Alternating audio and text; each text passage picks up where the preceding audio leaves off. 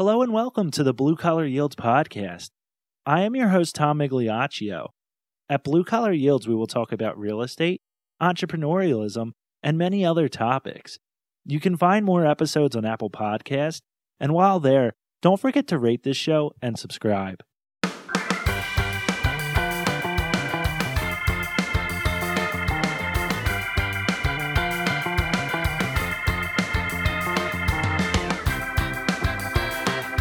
Our next guest is Brad Molotsky. Brad is a partner at Duane Morris, where he practices real estate law. Prior to joining Duane, Brad served as general counsel for Brandywine Realty Trust, where he was responsible for all legal operations of the company, including acquisition and divestitures, financing, joint ventures, litigation oversight, and capital raising. Brad is active in the community, serving on the board of trustees for Bancroft and the Jewish Federation of Southern New Jersey. Brad completed his undergraduate degree at the University of Delaware and received his JD and MBA from Villanova. Brad, thanks for joining us. We're really excited. Sure thing, man. So, you started your career as an attorney at a big law firm. Then you spent a couple decades as a general counsel for a large development company before going back to practice law. How did the culture of law firms change during your time away from the big firm environment? So, obviously, no expert in culture, but with respect to kind of where I left, which was Pepper Hamilton, and where I ended up now, which is at Duane Morris the last couple of years, things have changed in the sense that the practice of law has shifted from a small regional focus to more of a national footprint. Not that there's not room for small local people, there always will be. But how one goes about attracting and retaining clients is different. I think the culture at Dwayne fits me a bit, which is again a bit of luck, but on my part, they've been around for 125 years, and so I think that I can at least speak to Duane. It's hard to generalize it, but they're collegial. I mean, they tend to focus on how can we work together, which sounds a little bit trite, but it's not. The management is professional in the sense that they've had a CFO and a COO that are business people running the firm for quite some time, which is a little bit different than where some firms came from. And so the firm has no debt, and the firm constantly is thinking about how to get better, how to attract talent and retain talent. And they care. I mean, it sounds, again, a little bit silly, but they do care. They care about their employees, they care about the associates and the partners, and they're striving to do better. And so that's, you know, what one would look for. And they're also kind of looking outward, I think. Under Matt Taylor, who's our current chairman, the firm embarked on a strategic plan, which we hadn't done before. And you sort of say, well, in business, full crazy, but in big law, that's kind of a relatively new thing and phenomena. And so, how does the client look at the firm? And when the client comes to the firm, what are they looking for? And if we're providing services to any number of industry segments, how do we attract talent into the firm to service that? And two, how do we project outwards to those industry segments in order to attract clients and retain them. And so I think the firm's done a really nice job of crossing what's traditional practice groups and interspersing them into what we're calling our Big I initiative, Big Industry Initiative, and focusing on where the firm is utilizing resources and serving clients in order to kind of aggregate those people in a place so that clients, when they look at the firm, can find those people easily, and also that we can project outwards into those industry segments. So a little bit different, more business planning, more collaborative. How do you work across not necessarily silos, but across practice groups and create true synergies? So again, no rocket science there, but really blocking and tackling and making it happen. How did your perspective as an attorney change by serving as general counsel for Brandywine Realty Trust, and how did that make you unique when you transaction back to a big law firm? I never think of myself as unique, but more of a plotter, frankly. But I think that having worked at a public company for 18 plus years, the ability to cut to the chase and get to an answer. So, again, if the clients are interested in kind of the background and the underpinning of why one gets to an answer, God bless. But at Brandywine, the business folks were very interested in, you know, what I thought, but they wanted kind of an answer and then if they were interested in the explanation, they could come back. And so the ability to be rather pointed in one's answer rather than feel the need to explain every single nuance of a particular thing is a bit of a skill that I've acquired over time and was taught over time. The other thing is, I think having sat in a big firm for 18 years and having purchased legal services, I kind of know what frustrates folks that are procuring those services, whether it's a general counsel or whether it's a CEO or whether it's somebody else. And so the ability to, I guess, communicate effectively, the ability to estimate a bill, I think the industry doesn't do as well as it could or should do. We're one of the few institutions, law, that you go anywhere else and you say, I, I want to buy a car, I want to buy shoes, I need this. How much does it cost? And people give you a cost. Legal, it's, well, we're not sure. It depends. And it could be this or it could be that. We as a firm, we as an organization, institution, we've done these transactions enough where we should be able to estimate what the cost is, subject to a couple of parameters, but here's what we think the work will be. And here's why. And if it moves off of that, communicate early, often, so that the business people that are using those services are aware of where things are at and they can decide whether they want that done or not. Too often, I think the lawyers don't have that kind of communication, or it's like 60 days later based on billing, and people get frustrated. So I think the ability to having sat in that chair as the buyer of those services gives me a little bit of a different insight than many people who are just performing the service. Now, with respect to Brandywine, is it refreshing not to be chasing quarterly results and to be able to see more of a long term thing to come to fruition? Refreshing is kind of the wrong word. I mean, Brandywine's is a super organization. The folks there I still communicate with, and my retirement is still in a lot of Brandywine stock. And so I firmly believe in what they're doing. I didn't feel personally the pressure of quarterly earnings, but Jerry and the management team are looking out at the horizon, planning five and 10 years out while being very cognizant of quarterly results. And so, yeah, it sets a different pace, which is focused, one right in front of you, but also looking long term. I don't have that here.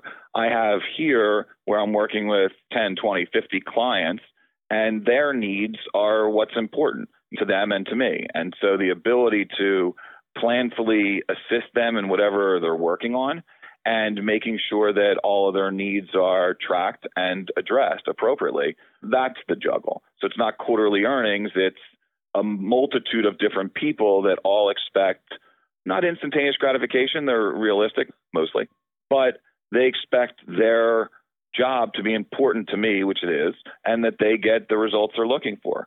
And so it's more managing that to the appropriate expectation versus a quarterly TikTok from Wall Street from some guys who are gals who are 26 years old going out and throwing axes at night and drinking cocktails.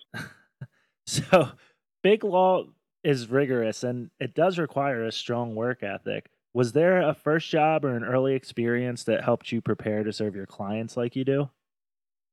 Sure. I think that really comes from your parents as opposed to your job. But yeah, I mean, I was always taught that work hard and then I taught myself play hard. My dad tends not to play so much.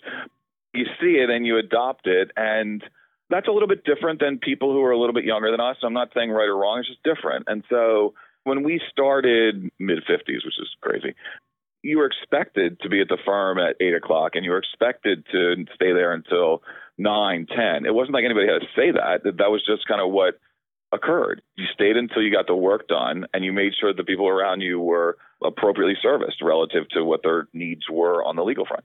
And so that was just kind of what it was. As time has gone by, people are interested in, for the right reasons, their spouses, their kids, their community, their volunteer efforts, and all that stuff is important. It's kind of the work life balance. But again, you got to be able to balance family, which is important and critical, with the needs of clients. Does that mean you're on email 24 7? I mean, for some of us, sure. For others, it's a little bit different. So, how one personally balances that, it's kind of a personal decision, and things generationally are a little bit different that way. But I continue to struggle on do you look at email after 10 o'clock at night? Is it the first thing you look at when you get up in the morning? You know, all that kind of stuff. That was just sort of set early on. And it wasn't a surprise to me when I got to the firm back in the late 80s. That was the expectation. And you did it because you wanted to be successful. You did it because other folks around you were doing it and because it was the right thing to do. You wanted to make sure that your stuff was dealt with and how you could help people around you. Were they done? Could they use a hand? And that's how you learned. So, more recently, you've been regarded as an expert in opportunity zones.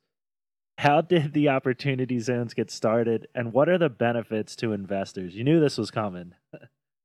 it's one of the few areas, frankly, that has seen, and there's others, but has seen really broad bipartisan support, which is surprising in this day and age when you, you hear nothing about that. But the original premise to the program was both Senator Scott and Senator Booker, an R and a D, both from very different walks of life, were collaborating over affordable housing. And so they were thinking about, well, the low income housing tax credit program, been around for like 35 years, a federal program that allocates credits federally to states based on census data, demographics, how many people are in uh, each state, every year in order to allow each state to then create programs around incenting development of affordable housing. So LIHTC, low income housing tax credit, it's been around for 35 years. It's responsible for, I don't know, 95, 96% of the affordable housing that's been built in the United States over the last 35 years. So it's a very good program and it's very successful, but it's built not nearly enough affordable housing. So outside the program, not a lot of affordable housing gets built nationally. And so you've got a situation where a federal program is successful, but you know not a drop in the bucket, but the bucket is a big bucket and getting bigger as we get the more population, more people need affordable housing, unfortunately. And so they were focused on how do we get capital, private capital, to incent that capital to invest in these low, moderate income areas in order to build affordable housing. That was kind of their goal. And they circled around the idea of enabling capital gains, so gains on the sale of real estate or gains on the sale of personal property, the stuff that's in your house. So furniture, fixtures, equipment, jewelry, gold bullion if you got that, stock. How do you incent that behavior when somebody sells it to take that gain and put it into a project, i.e., a business or real estate in a particular area? A low moderate income area. And so they focused around that five, six years ago, and they came up with the Opportunity Zone program. And it had very good support in the House and the Senate, both D and R, in the sense that it enabled private capital to do some of the job of what the federal government had been doing before, an additive thing. And so they'd been working on that, and they were interested in reporting and job creation and kind of incubation of businesses. That that's where they were focused. And so that was what they had worked on for quite some time. At the same time, a guy who you'll probably know, Sean Parker, Napster, your age group, the guy that intermediated music first, essentially changed the music industry by allowing for downloads illegally. Ultimately, the federal government raised their hand and said, hey, what are you doing? That's illegal. And he had billions of dollars, literally, and he lost billions of dollars, but he had made some friends along the way. And he invested, as you said, early on in Facebook. So he was one of the original investors in Facebook, and he's literally made billions of dollars on Facebook. So at the same time, Senator Scott and Senator Booker are working on their Opportunity Zone program.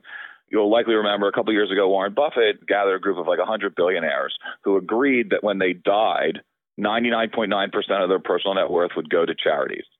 And so they were at that event, and people were being interviewed as to why you did it and why you were involved. And somebody happened to interview Sean Parker, and they said, "Why are you involved?" And he said, "Well, I can afford it and I want to give back. And I feel a little bit guilty about what we, Facebook, did in Seattle. He said, We're doing great stuff. The company's great. But because we have made money for our folks that work for the company and because a lot of people work for the company, housing prices around Seattle have skyrocketed. And there are hundreds, if not thousands, of people that can no longer afford housing in Seattle. And they have to drive like an hour, hour and a half to work like almost like San Francisco as well. And so he's focused on Seattle. And he says, look, if I could sell my Facebook stock and take the gain and put it into helping this housing problem, I would do that. But if I sold a billion dollars worth of Facebook stock, there'd be a 240 million with an M gain that's payable to the federal government, and I don't feel that the federal government would be able to use that appropriately. Underline that. And so he says, I'd love to do that, but I'm not going to do that. I'll do it when I die.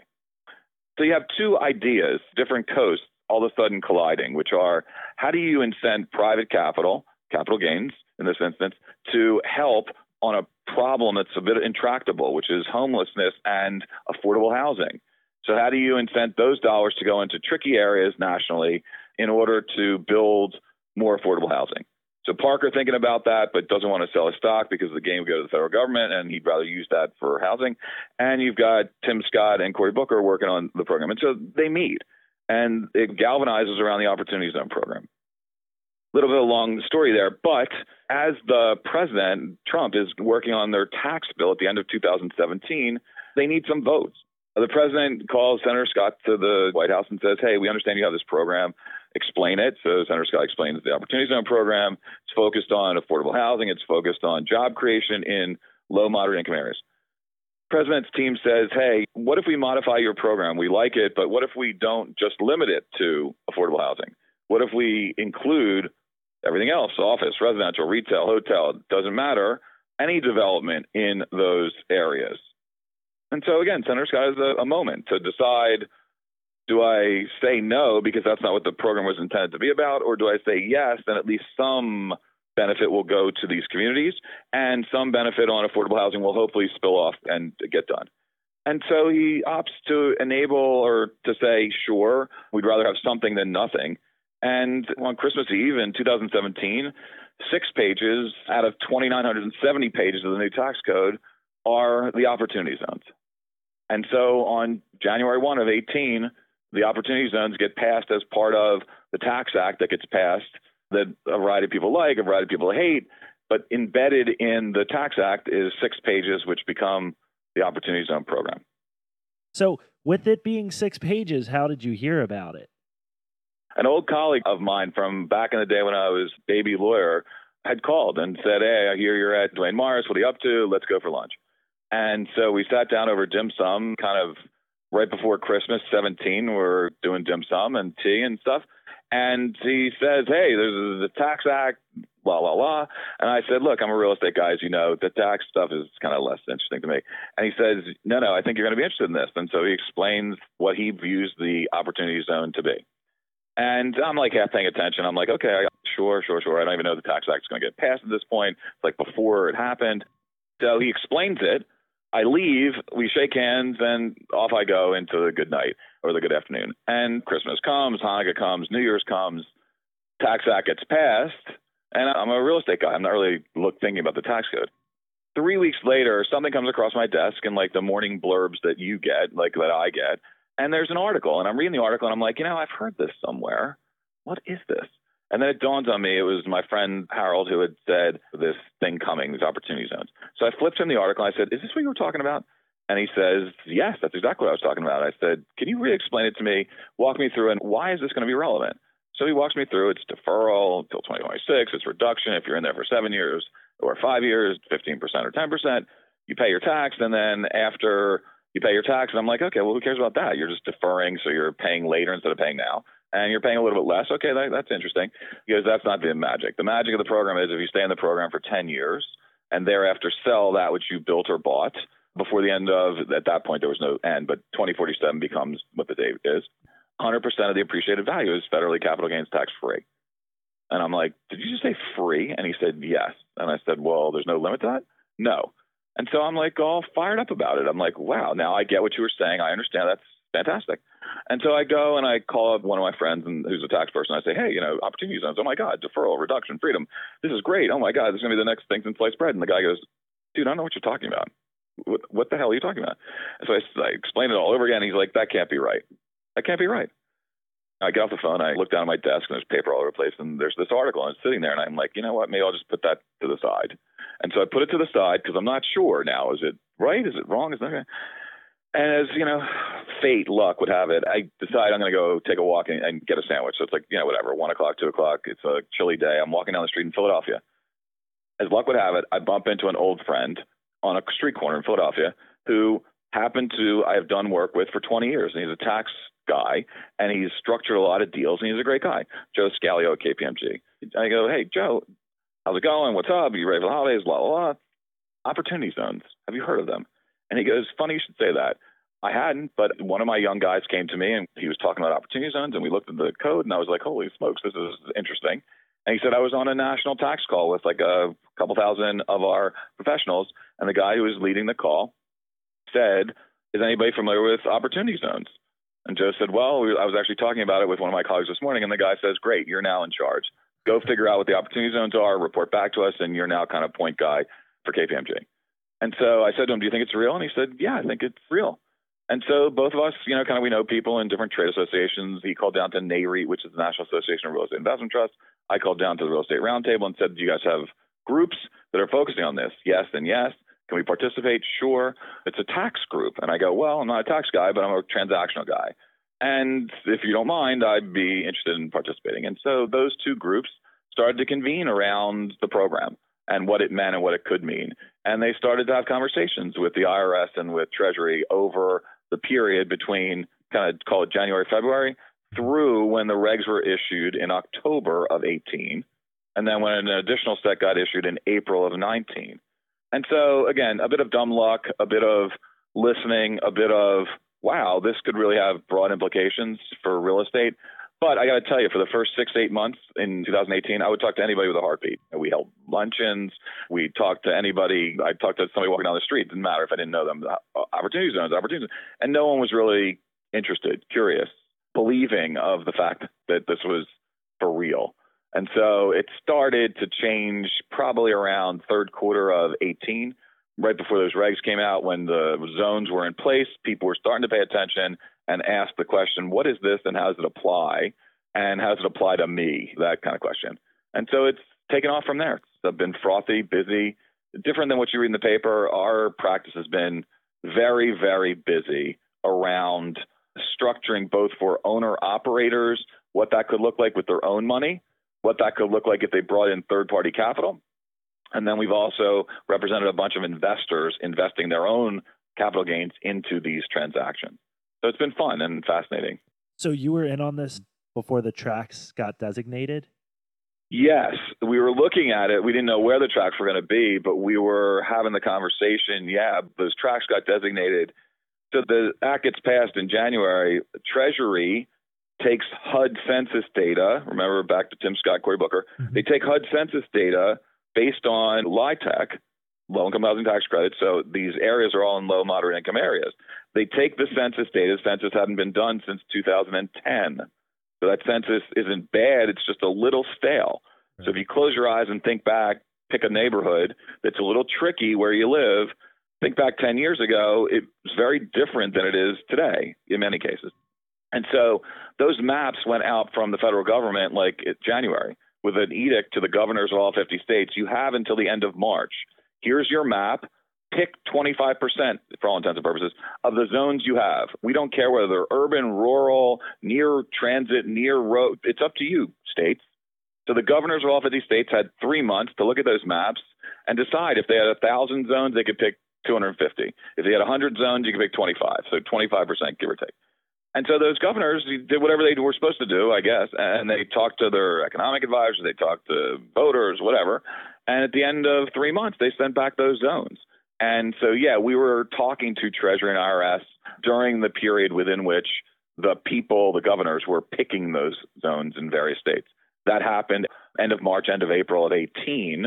Those maps came back from each of the states and the federal government, like it said, said, okay, we're not changing these. You picked it. It's on you. We're good. We gave you the maps. You followed the maps. It's all good. And those became the zones that started to get published. Then people start to get excited about, oh my God, my property's in the zone, or I like that area, or oh my God, that's like, you know, an up and coming area. Let me invest there. And so that kind of happened. The zones came out at the end of March, April, and people started to think about it in May, June, and people started to figure out, well, how can I utilize this appropriately, and do I have capital gains, and how do I create capital gains, and all that kind of stuff.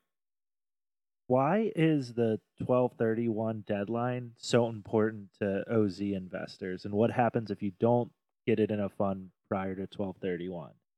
Okay, so let's start with the common misperception. The common misperception is that the program ends after 1231.19, so in like 20 days from now. Mm-hmm. The answer to that is that's not true. The program continues through 2047, 4 7. So at the end of this year, the sky does not fall, Armageddon does not happen, the sun will rise.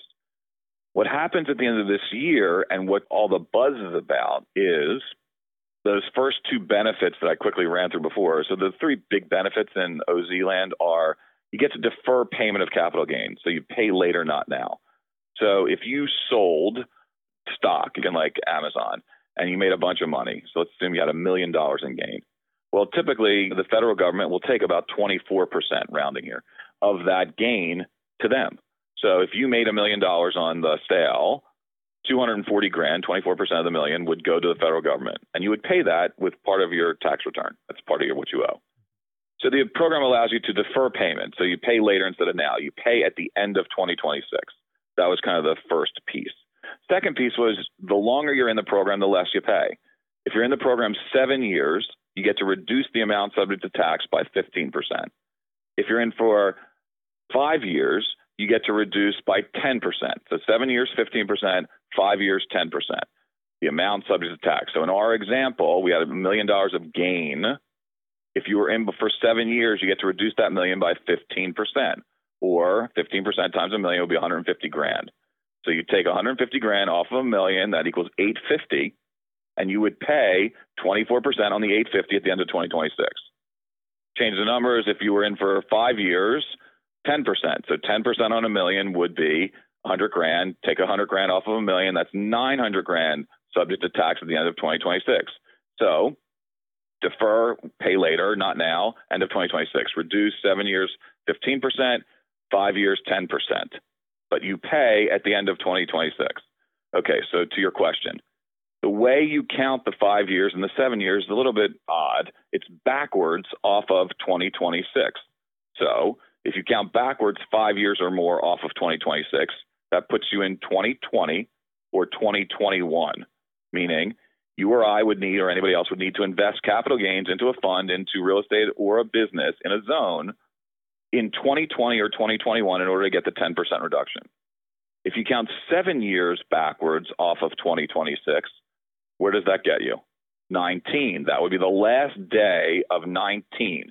So any investment in 2019 is eligible for the 15% reduction. So if you get capital gains into a fund by 1231 2019 this year, you are eligible on those funds for that 15% reduction. That's the 150 off the million in our example. If you miss that day and you bleed over till January of 2020, the program doesn't end. Sky doesn't fall. You merely get a 10% reduction if you make that investment in 2020 or 2021. So again, there's a lot of activity now around do I have capital gains? If I have capital gains, is it worth me putting those dollars into a fund in order to get the benefit of that 15% reduction? That's kind of what the million dollar question is at the moment, or whatever the value is. So people are moving quickly to take advantage of the 15% versus 10. Between me and you and the lamppost, the delta between 15% and 10% on a million dollars. So if you have a million dollars in gain and you miss that day, the cost is $12,000, meaning the savings on a million at 10% versus the savings on a million at 15%, the spread is $12,000. Again, I don't want to belittle $12,000. That's a lot of money, in particular if you're using it for charitable purposes. But if you happen to miss by a day, you're still eligible. And it's only $12,000. So again, you do the increments of $100 million, then you're talking 120 grand, more interesting. So again, people are focused on the end of this year in order to get their dollars into a fund in order to get the 15%. And we're happy to help them do that. It's not the end of the world if they miss 1231, so long as they're still within their 180 day window of investing after a gain. It seems like opportunity Pleasure. zones are getting a lot of traction with institutional investors looking to deploy capital into large projects. Do you see a path towards the OZ legislation helping neighborhoods with smaller dollar investment amount on a more micro level? I'll change what you said a little bit. I think there's some institutional money that's paying attention, but not the large, huge swaths of money that people were anticipating at the moment, mm-hmm. uh, because it's still a little bit early, believe it or not. And so the federal government had estimated that there were six trillion with a T dollars of unrealized capital in the marketplace that could, if they sold, create capital gain and invest in these programs. That's a huge sum of money and would be a massive driver. But to your question, I don't think so far there's been a massive movement of institutional money into the program. On the other hand, I do think that the deals that have gotten done, at least again, this is personal. So the deals that we've been working on, so I'm going to project this into the marketplace. So it may or may not be true. But the deals that we're seeing get done are kind of single asset transactions, smaller deals, call it 10 million to 50 to 100 million dollars. Those deals where an owner or developer was looking at a project and or thinking about a project and they have capital gains, they are deploying some of those dollars into those projects in order to go into some areas and build stuff, buy stuff. The business end of things, creating new businesses, is still new because those rules came out in April and people are still digesting, even though it's December. Right. But people are now starting to think about how do I create a business. And so, to your question, my view is that a lot of smaller deals, good sized deals, have gone on. It's just there's no reporting of those deals. And so, unless you're in the marketplace like we are, you don't hear about them. And so, I tend to speak a lot. I tend to write a bunch, and we're doing transactions. So we've closed like 29 of these deals already, OZ deals, and we're working on another 38 of them as we speak. And I'm having conversations like every day with interested people just looking to learn about this stuff. And so it's very busy at the local level as opposed to somebody doing a $500 million deal. And so I think that the ability to collaborate with neighbors, the neighborhood that's going to be impacted by the development exists. I think the ability to get their viewpoint, understand what they would like to have built, work with mayor, work with town council, and depending on where you're at, what the relevant government folk are, and collaborate to get good stuff done exists. I think it's way, way too early to throw up the flag and say this is a rich guy's program getting richer and it's all of the president's cronies. That's possible, and some of them will benefit for sure, but that's not the full story. And so the full story is going to take a little bit longer because the yields on those neighborhood transformational deals, social impact investing, are much less than the yields on a multifamily luxury project. And so it takes a little bit longer to put those transactions together. But I'm one guy. I'm very much aware of, and we're working on about six to seven different charitable 501c three type organizations, how do they utilize the program to raise money for their organization in order to deploy into affordable and or workforce housing and do things like after school programming, dress for success, interview skills, pregnant teens at risk programming, food and medical in areas that are tricky. And so those deals are happening. It's just going to take them longer to get to the goal line than somebody building a high end multifamily project that the yields are like a 9 10 day one. So all I'm saying is that I think there are transactions going on. I think reporting would be helpful. The regs and the rules don't require reporting. There's a couple of bills floating around Congress to mandate reporting. That was part of Senator Scott and Senator Booker's original idea was you would report on the progress throughout the 10 year period. And then we'd be able to look back and see what effect development, job growth had on these neighborhoods on water, energy, emissions, jobs, wages, things of that sort. But unless you require that, how do you aggregate all that data? So again, I talk to people all the time, so I'm aware, but I wouldn't anticipate others doing that. And so how do you aggregate that information into a place in order to understand what's really going on? And until you have that reporting, it's difficult to do that. So I think there's a group called Novogradac that does a fabulous job of putting out that information and putting their feelers out into various marketplaces to find out what's going on. They've got a great website where they're tracking fund deployment, F U N D. Uh, they may be tracking fund FUN as well, but fund for this purpose. And so they're tracking a number of funds that are raising money and how much money has been raised and deployed into the various marketplaces. And so again, there are services that are trying to do that, but making it kind of mandatory will force the delivery of that type of information. You kind of touched on this, but my follow up is do you think the OZs benefit both the investors and the residents of the zone equally, or the scales tip to benefit the investors? I think it can be both, but let's start with the premise that these deals need to make sense on their own. I mean, they don't take a crappy deal and make it good. They take a good deal and make it very good. So the deal needs to stand on its own without OUT, the tax benefits. Once you have a good deal and you put the tax benefits on, it makes the deal sizzle. And so it should be a good deal for the investor or they won't invest their money. That's kind of starting point. Now, it can be a good deal for the community and for the neighborhood if their viewpoint is taken into consideration. If, on the other hand, a developer just goes in and uses by right zoning and builds something that the community may not want, that may be less helpful to the community. So, again, creating kind of these collaborative points of what is it that you would like? What is it that our zoning permits? And here's like an RFP for that for a particular area that has opportunity zones. That's what I've been counseling the various and sundry towns and municipalities and counties that we've been chit chatting with over the last year. Create an easy access point for developers, but tell them what it is that you want built based on not your own view, but the view of your constituents, the people that live in the neighborhoods. So talk to them, have roundtables with them, find out what they want. I think you'll be surprised that in some areas they don't want affordable housing, which is surprising because those are areas that we're talking about neighborhoods that are in need of that, but the residents may not want that. So you got to really take into account their views when formulating your plan. So you briefly touched on this as well. What flaws do you see in the program and how would you like them remedied? Flaws, I'd go with look, the reporting I think needs to be there because it will allow for not necessarily a level playing field, but it will allow for at least folks on both sides of the aisle to say success or not success based on a common set of facts, which in this day and age is not really there. And so reporting, important. Uh, that's not required.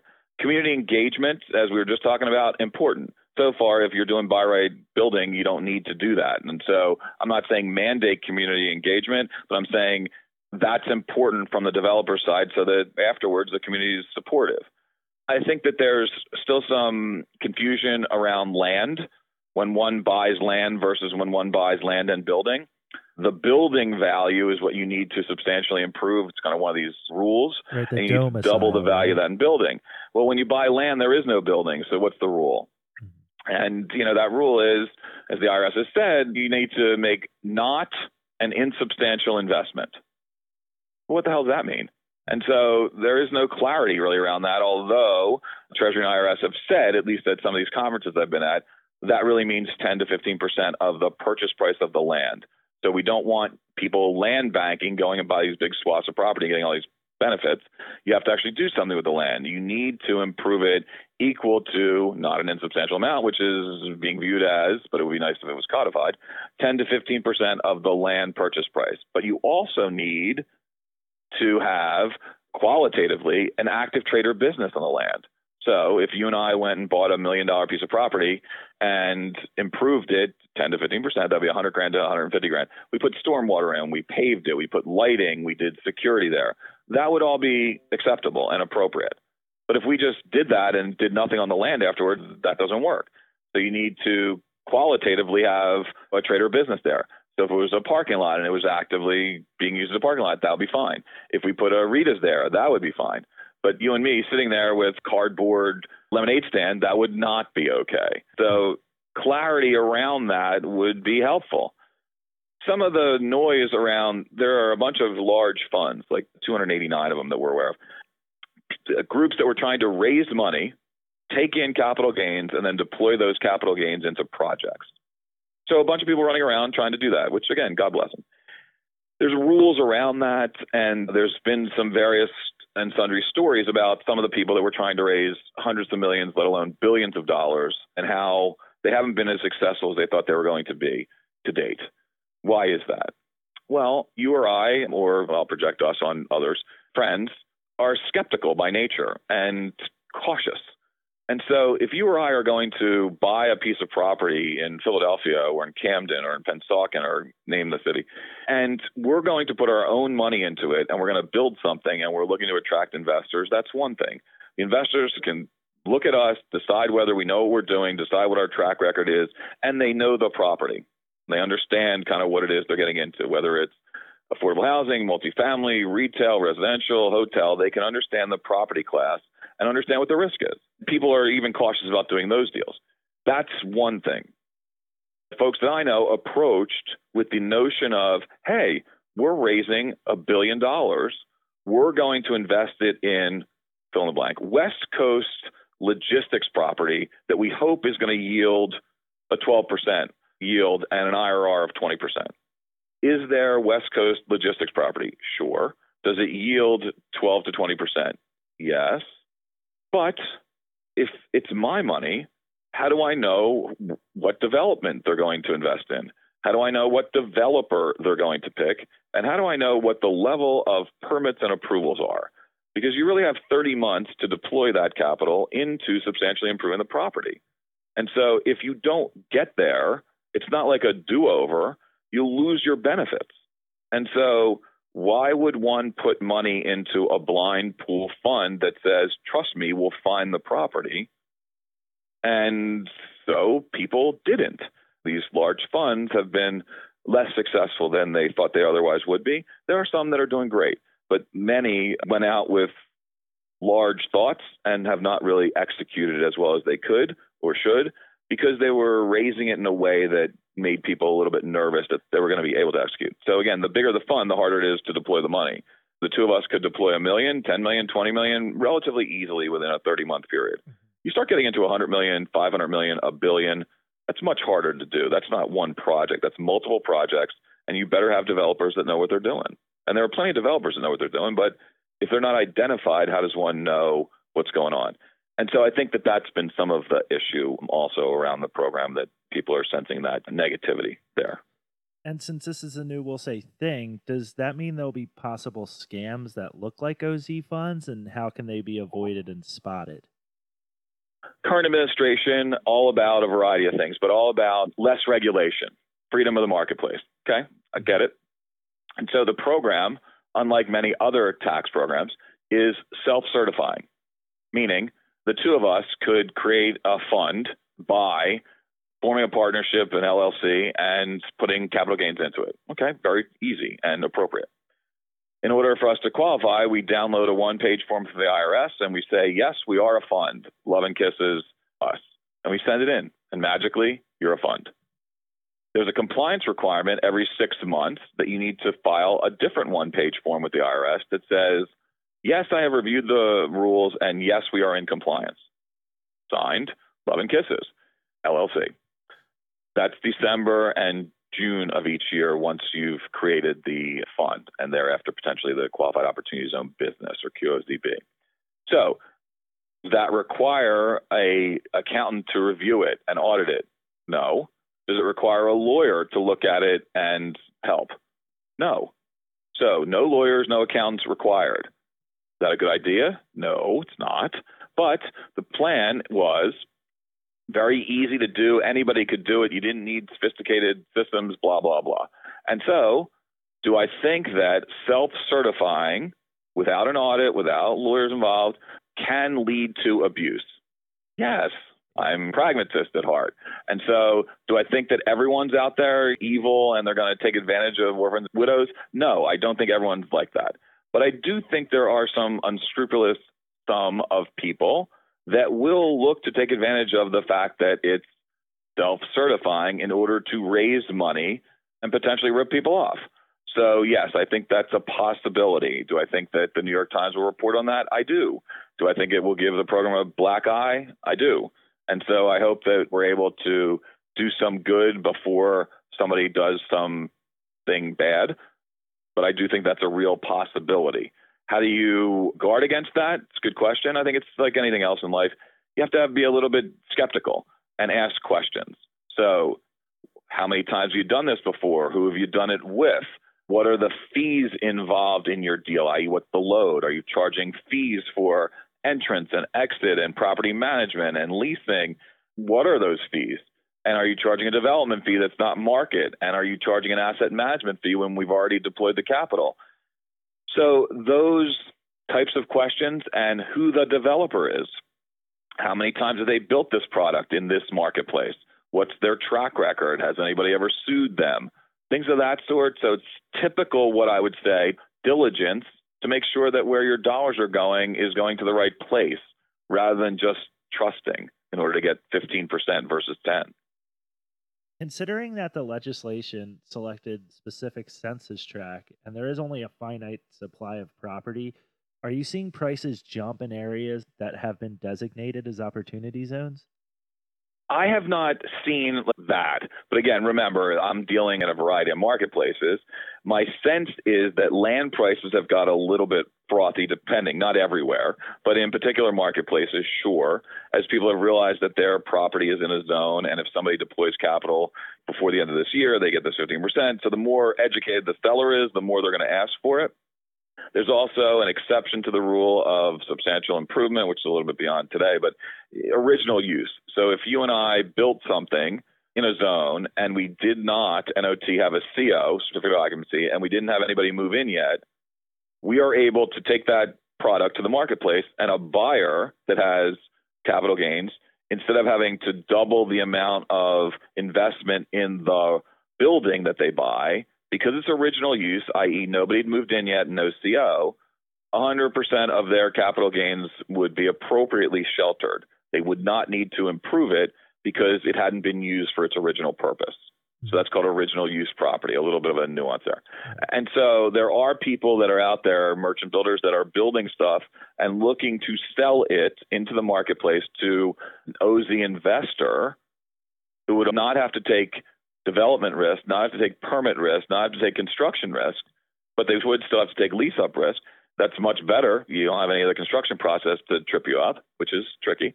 And so those folks are again not stupid and they're doing it for a reason. They're doing it so that let's assume they built something for 15 million dollars, 15 million.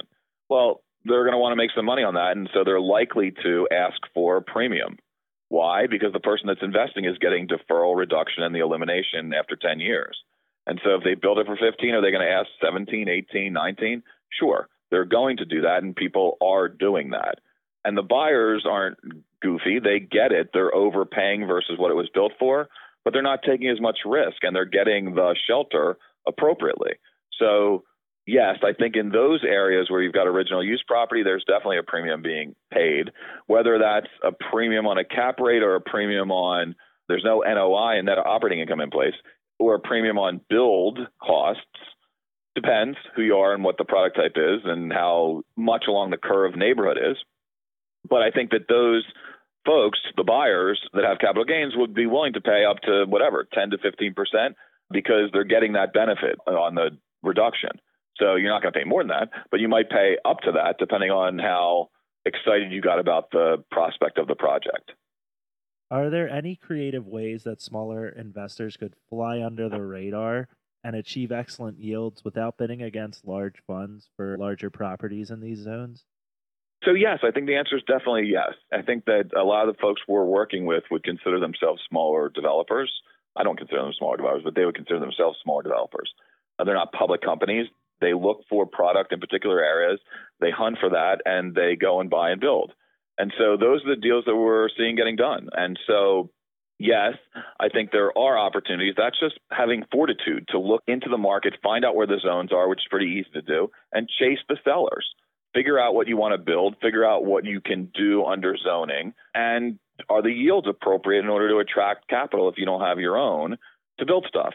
And then it's just making offers to people that own that stuff that you'll find the right person that's willing to sell for whatever reason at the price that you're willing to pay.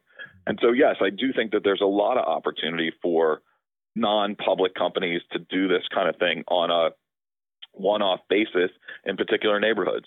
Those are kind of the deals that we're helping to get done, candidly.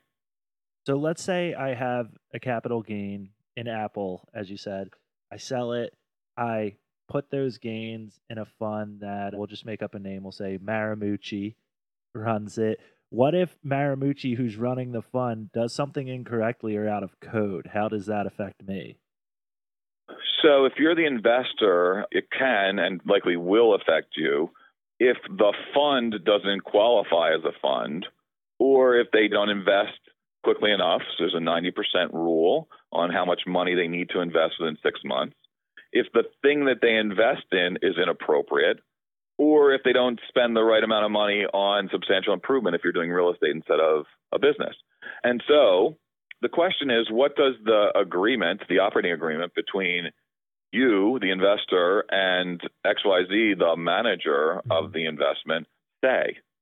Many of these documents protect the manager because they're the one putting them together and say the manager shall have no responsibility and the manager is not responsible for making sure that this complies with code. And if it gets fouled up, sorry, you get your money back, maybe, or you're at total risk to lose your entire investment. So that's a you really need to read and you need to have good counsel, making sure that you understand the risks you're getting into. There's a variety of ways that these deals get done. Some are just two or three friends getting together and creating a fund. That's totally fine. Others have essentially used the federal securities rules in order to raise capital, and they're doing it through either a Regulation D private placement with accredited investors.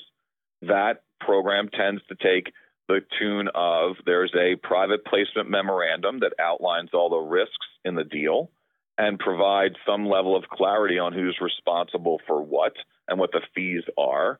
And it comes with a subscription agreement that lays out kind of those various fees. And then the other end of the spectrum is a full blown public offering where there's offering documentation. So I haven't seen a full blown public offering on one of these deals yet, but it's coming. And I've seen a variety of private placements to 5, 10, 20 investors that are accredited investors under the securities codes. So that's definitely happening. But I've also seen a bunch of deals where they've relied on friends and family and not done a private placement. And so in those deals, yes, if all things work out great, it's all good. But if it doesn't, and somebody feels cheated, what's going to happen? Well, there could be a lawsuit based on, and you're back to what does the document say? What were they required to do? Was it mandatory that they had to comply, or were they going to use their commercially reasonable efforts to try, or were they going to endeavor to try? Well, those words mean something. And so, depending on who you're representing, the investor or the sponsor, the words will say different things. And so, it behooves one to read and understand what that risk is. Have you seen any Reg A offerings for these? I have not worked on a Reg A offering, but I have seen a few. There's actually a group in North Philly that did a Reg A kind of crowdsourced funding to raise money for a project they were doing. So they were raising in increments of $25 maybe, okay. could have been $10. And it was like crowdsourced online. So it can be done. It's a little bit tricky, but it can definitely be done. Yeah, their view was hey, we're a 501c3. We want this to benefit the people in our community. If they can afford $10, $25, $10, $25, let them invest in their capital gains and see how it goes. So I think that that was their approach.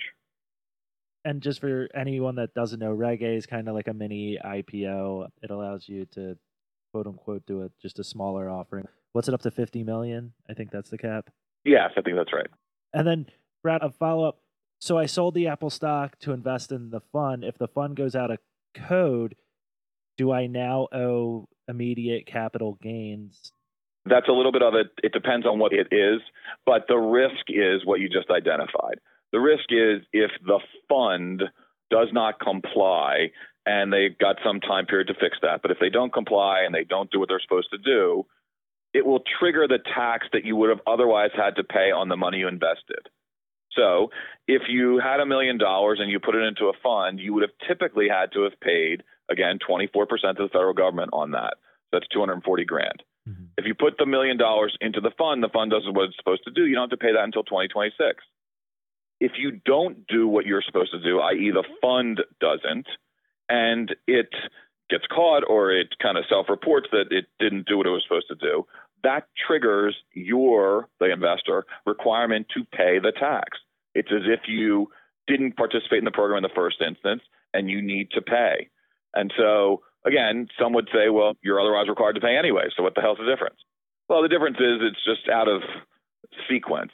And so you were thinking, I've got until 2026 to pay this. And now all of a sudden it may be 2025, 24, 23, 22, 21. You got to pay it early. Now, that's like a so what? You were required to pay it anyway. It's just maybe when you don't have the money to pay it. So if you had a million dollars and you were counting on cash flow to get you money back in order to save 240 grand, and all of a sudden you got a tax bill that's 240 grand, and if you haven't gotten your money back from the fund, or the fund spent it and it's not doing what it's supposed to do, and you get ripped off, then all of a sudden you could be in a bad place relative to owing tax and not getting your principal back. That would not be good. So we kind of touched on the LIHTC deals earlier. Our country is in an affordable housing crisis. And a lot of housing advocates feel the tax reform was a missed opportunity for expanding access to affordable housing. If you had a magic wand, what legislation would you implement to help expand affordable housing? We definitely have a crisis in affordable housing. There's no two ways around that, whether you want to put your head in the sand or not. The numbers speak for themselves. And so those numbers are getting worse, not better. And every state, to some degree, has this issue. Many states have a high degree of this issue, being housing that is unaffordable to people in order to live. And so, if one is spending more than 60% of their income on housing, that's deemed to be unaffordable. Why? Because then you can't afford medicine and food, which would also be kind of critical. And so, every area, there's good data out there as to how critical it is, but every state, New Jersey, Pennsylvania, Florida, Ohio, massive needs for affordable housing. Okay, and not a lot being built because LIHTC in its essence is good, but it's tricky. It's hard to get allocations of those credits. It's hard to get, you know, the compliance done. It costs a lot of money in legal and accounting. So it's tricky. And there are good people that do that all day, every day, but there's not enough of it being done. Okay, so enough of the soapbox. What would I do? I think that I wouldn't gut the OZ program, but what I would think about doing is providing added incentives for affordable housing. So, what could that look like? Well, if one creates jobs with local zip codes, some level of additional incentive, whether that's real estate tax abatement, which is another tricky thing, or some level of additional tax credits for job creation and for affordable housing might help incent that type of development. So, whereas you're getting kind of 2026 deferral and the 15 and 10 percent, maybe you could tweak that for affordable housing so they get a little bit longer, 2030, and they get a little bit more, 20 percent and 15 percent. Who knows? That might incent behavior. Those deals tend to need gap financing. And so the ability to create some level of federal home loan bank that typically lends into these deals to give them additional capital to lend into these transactions at low rates, 1% ish, might be helpful. And some level of what Ohio did. Ohio has, not necessarily for affordable housing, but Ohio for job creation has said if you create jobs in our opportunity zones, we will waive off on our state capital gains that are applicable when you sell.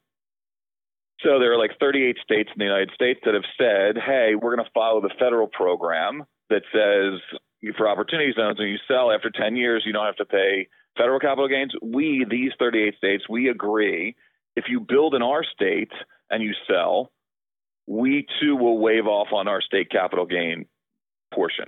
So in some states, it's not that much. Like it's a couple of percentage points in Pennsylvania. Okay. In New Jersey, it's 8.6%. In New York, it's 11.5% on top of the 24% you already get waived on the federal government. So that's a big benefit depending on how big the project is. So again, providing some level of incentive on the sale, maybe also some incentive on the operating income. Now that's not really going to help you on an affordable project because the operating income tends to be like zero during the term of the compliance period, but some incentive that way on additional dollars going to the project in order to support programming might be helpful.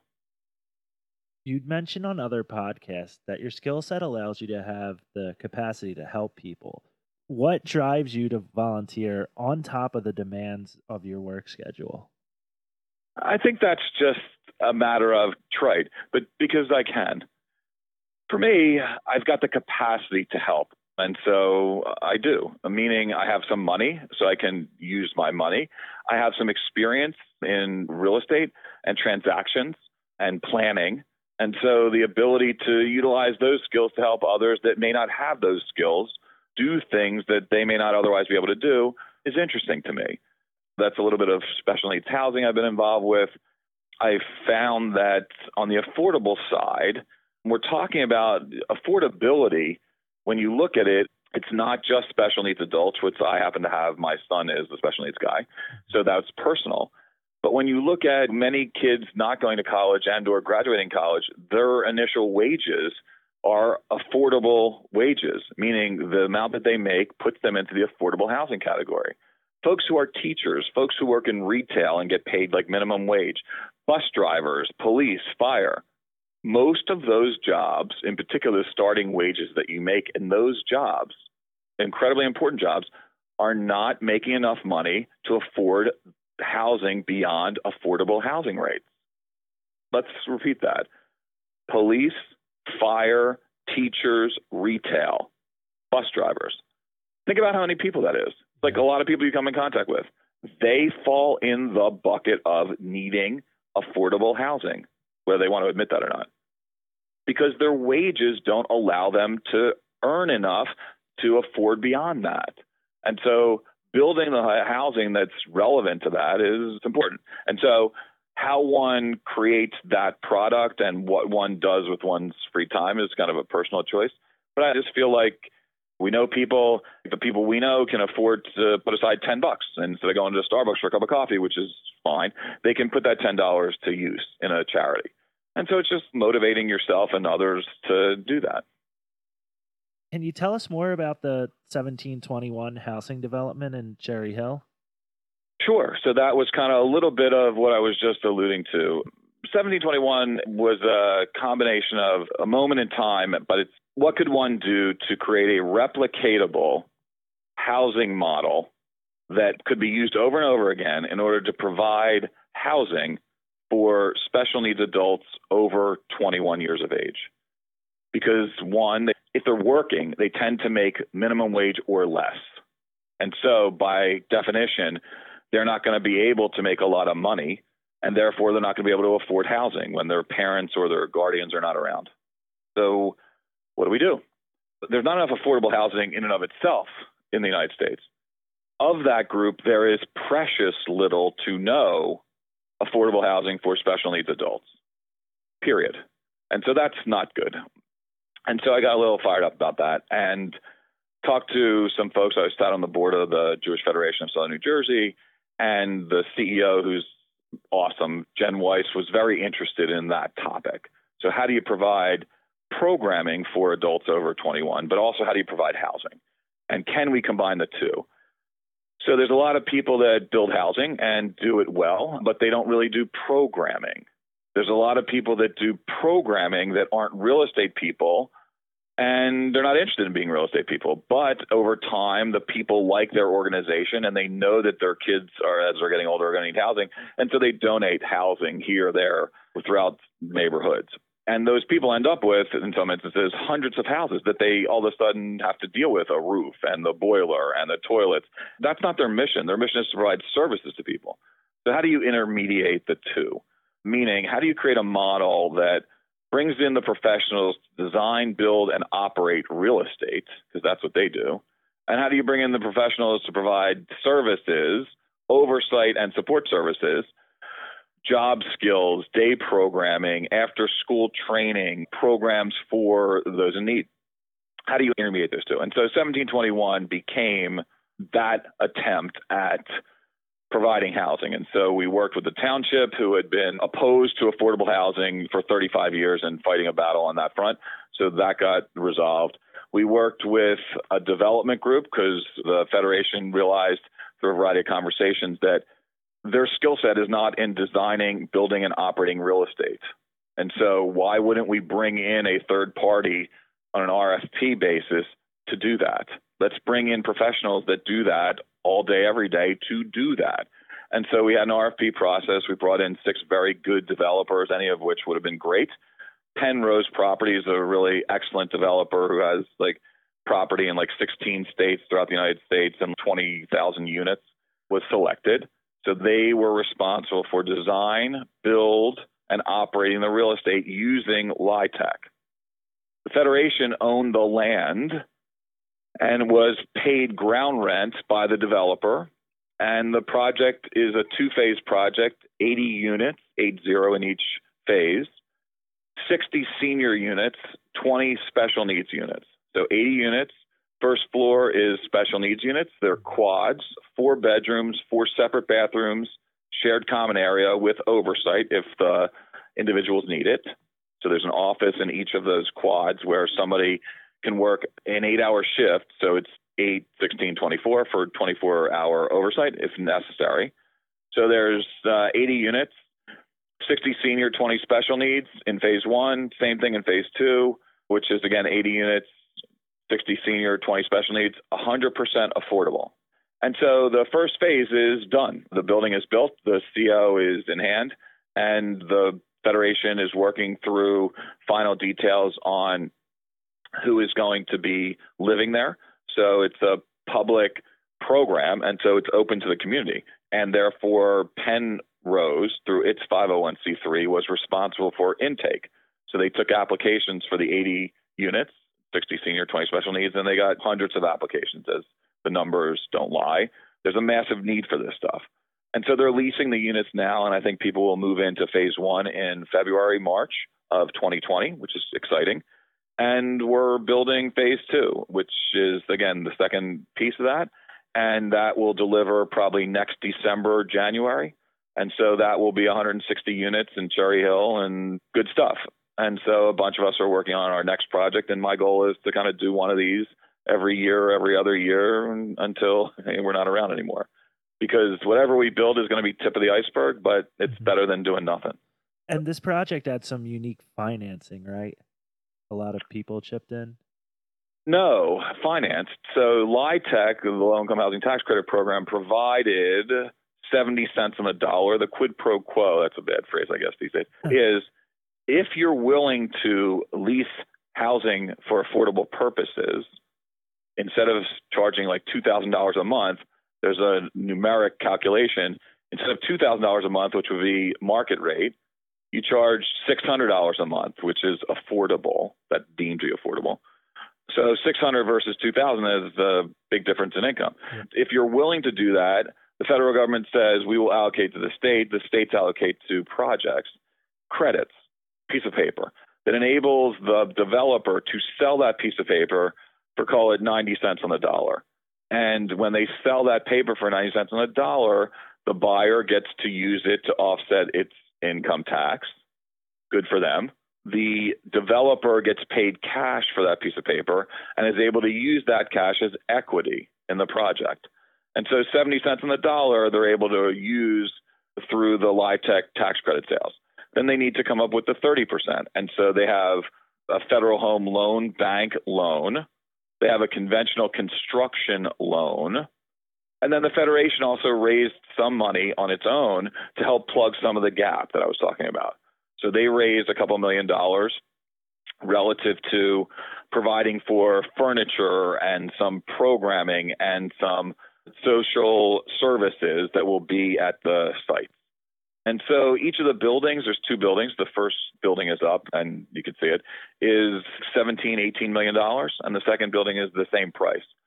So it's a lot of intricate moving pieces that have been woven together to enable 80 people, seniors and special needs adults, to live together in a place and create a community within a community. So it's literally embedded in Cherry Hill, which is like 70,000 people. Mm-hmm. And it's two seconds from busing and it's two seconds from shopping and it's got bus lines that go right by it where people can use public transportation. So a bunch of good attributes. So you see 1721, the model as a template that could easily be repeated across the country? Easily is a stretch, but I see it as a solution, not the solution. So it's no one size fits all. You need to have the right size property in order to build 80 units. So you really need like five acres to do that. If you didn't have that, you'd have to opt for single, like a house. And so there's not one size fits all. There's not one solution, but this is a solution that can be replicated if you've got the fortitude to fight through the regulations and deal with kind of reimbursements. And so you have the development piece, and then you have the operations piece, and then you've got a programming piece. all of a sudden you're going to have 80 residents there. What do you do? You know, just like plop them in front of the TV with TV dinners, if they even make TV dinners anymore. You got to have programming. What are they doing from seven in the morning till nine o'clock? Are they preparing food? Are they working together on a project? And then they have a day program, call it 10 to 3, where they're either working or volunteering or going to a specific program. And then they're back home like kids from school at uh, 3 o'clock, 4 o'clock. So what are you doing until dinner? Not just sitting around doing nothing, but what are you doing? Is there a program? Is there a job skill? Is there a learning? Dinner, after dinner, and then lather, rinse, repeat. That's not one time a month. That's every freaking day for the rest of somebody's life. And so you think about that, it's a lot of work. It's not for the faint of heart, but there's a lot of people that need that service. So do I think it's replicatable? I know it is. And it's just a question of finding townships that are interested in it and finding kind of people like Penrose who are interested in it and or folks like Michaels, folks like Ingerman, others that are in the affordable housing arena to build it and operate it, and folks like the Federation to provide the programming and oversight. So there's plenty of good nonprofits in the area, let alone nationally. Bancroft comes to mind, Devereux comes to mind, who are service providers on a grand scale. Could they be intersected with kind of a project like this? Yes, absolutely they could. So I imagine you won't stop working when it comes to retirement. Uh, where do you see yourself focusing your skills and time in your later years? I don't know, something like this. So I think that that project was exasperating, but also inspiring in that it's neat to see it come to fruition. That was a dream that we wrote, put on a piece of paper on a napkin and kind of worked hard with a bunch of people, team effort. And so everything wasn't perfect, but it was good and not being distracted by the perfect, I think it was important.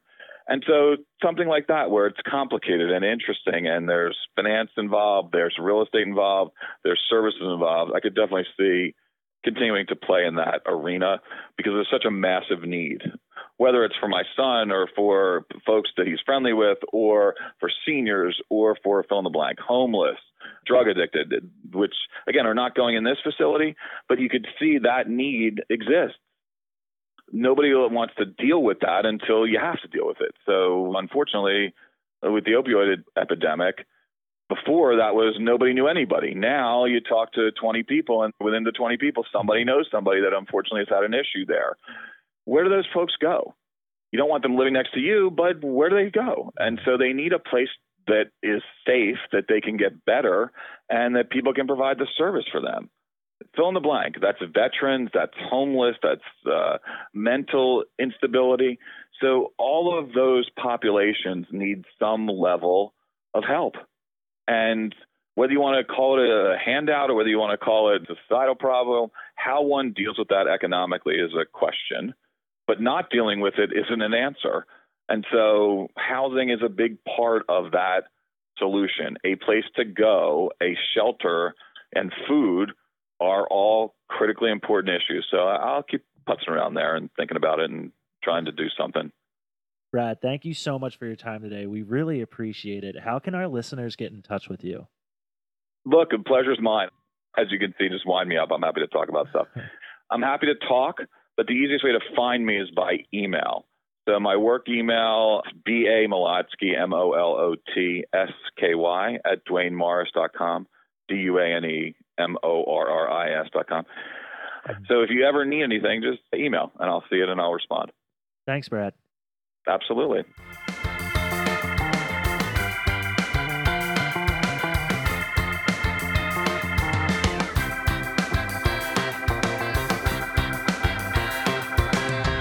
Thanks for tuning into this week's episode. We hope you enjoyed it. If there are more topics you would like to hear about, you can email us at info at bluecollaryields.com. For more episodes, you can search Blue Collar Yields on Apple Podcasts.